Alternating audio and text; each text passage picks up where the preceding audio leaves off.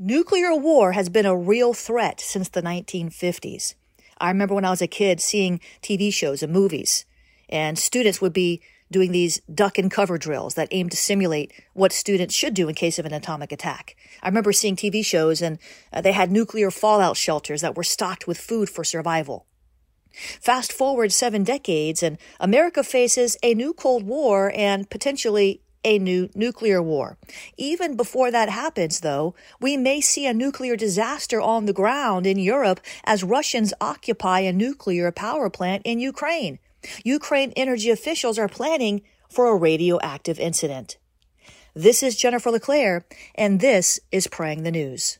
On today's broadcast, we'll take a prophetic look at the new threat of nuclear disaster and even nuclear war.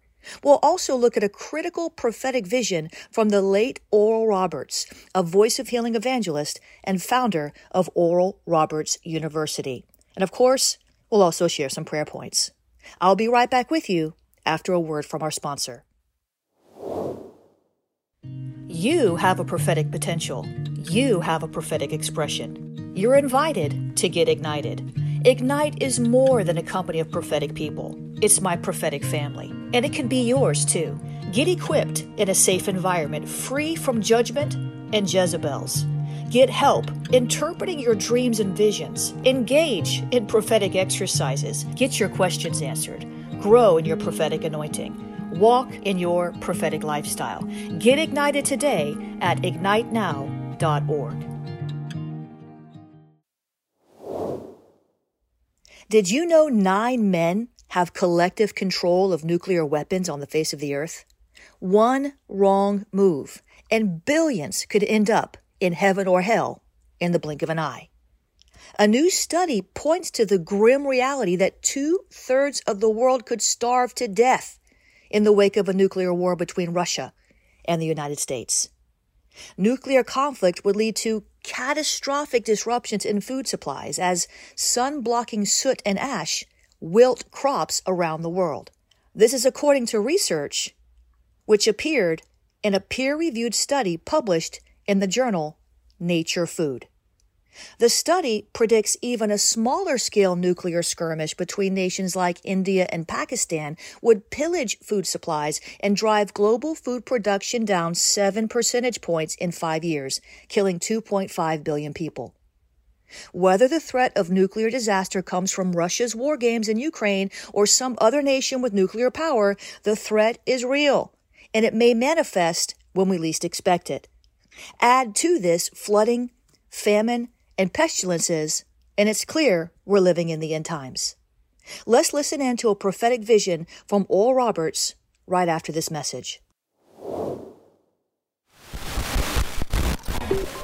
God is speaking more than we're listening.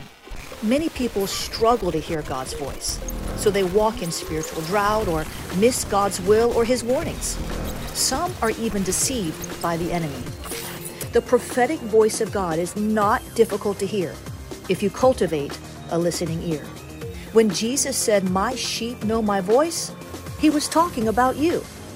So, how can you position your spiritual ears to hear what's on God's heart? How can you better discern if you're hearing your own conscience, God's voice, or the enemy?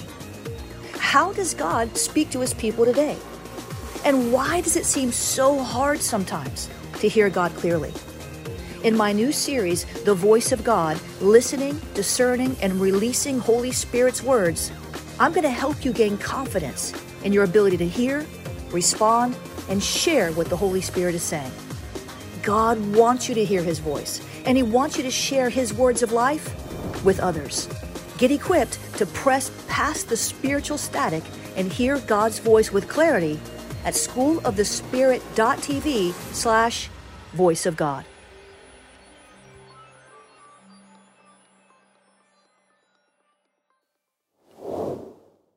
This presentation from Oral Roberts is startling. I remember when he first released this. You can hear it in his voice. Let's listen in. I had a rough night last night. I slept very little last night. It seemed like the devil wanted to ruin my night. He, he wanted to stop what I'm about to share today. And I rose up this morning, and the first thought that I had was, don't share the vision. It may be too far out for some people. And above all, the devil doesn't want you to share it. And now I was feeling worse in my body. And then I said, no. God, stop me at 86 years of age and talk to me and opened up the atmosphere over America and over the earth and let me see and hear something I'd never seen or heard in my lifetime. And I asked my darling wife Evelyn to lay hands on me and pray with me. And the Lord's Spirit began to strengthen my body. And when I got in the car to be driven here, I began to feel the Holy Spirit moving down my arms and to my hands. And I can feel it now going to my chest and my body. I was walking up the hallway, going to the kitchen to where my wife was preparing a meal. And all of a sudden, the Spirit of God stopped me. And as I stood there, suddenly there was a, an explosion. And I looked around and I didn't, didn't see it, but heard it. And then God lifted a curtain and over America, I heard this explosion so loud that it had to fill the whole area above our nation. And then I saw it. It was like an explosion. It reminded me instantly of the book of Acts, chapter, chapter 2, verse 16, at the beginning of the church. It shall come to pass in the last days, saith God, I'll pour out of my spirit upon all flesh. And your sons and daughters shall prophesy. And your young men shall see visions, and your old men shall dream dreams. And on my servants and my handmaidens I'll pour out in those days of my spirit, and they shall prophesy. And I will show wonders in heaven above, and signs in the earth beneath blood and fire and vapor of smoke. And it shall come to pass that whosoever shall call on the name of the Lord shall be saved.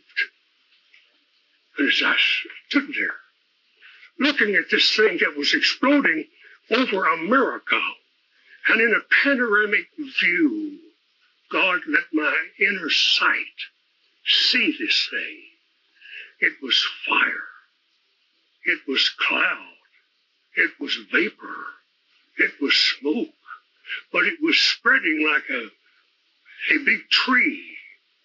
And as I watched it, I wondered what in the world was going on. And then I heard the sound. A sound that made things tremble in the sky and over the earth. And then I saw in my spirit every person in America being stopped if they were asleep, being awakened and catching a glimpse of this thing, whatever it was. And I spoke. I said, Is something about to happen to America, oh Lord? He said, Wait just a minute and watch. And as I watched, suddenly this whole thing left over America and was diffused, spread throughout the whole earth. And when I came to myself, I said, Lord, what are you trying to say to me? What is the message? He said, You've got to tell people that this is a wake up call about the second coming. But he said, I'm telling you that I see the violence coming. And there's going to be violence sweeping toward America. But he said, I'm telling you now that this is a wake up call This thing that I saw and that I heard didn't touch the earth. It just stayed there until the sound would almost pop my ears and almost take my eyes out of my head. And the Spirit of God was running through my body. And He said, You've got to tell people that the second coming is the most real thing next on the horizon. That the violence that's now happening, like when the Twin Towers in New York were destroyed by the by the uh, planes that were that became bombs, and the the nation saw it on their TV screens, and a great fear rippled through the country.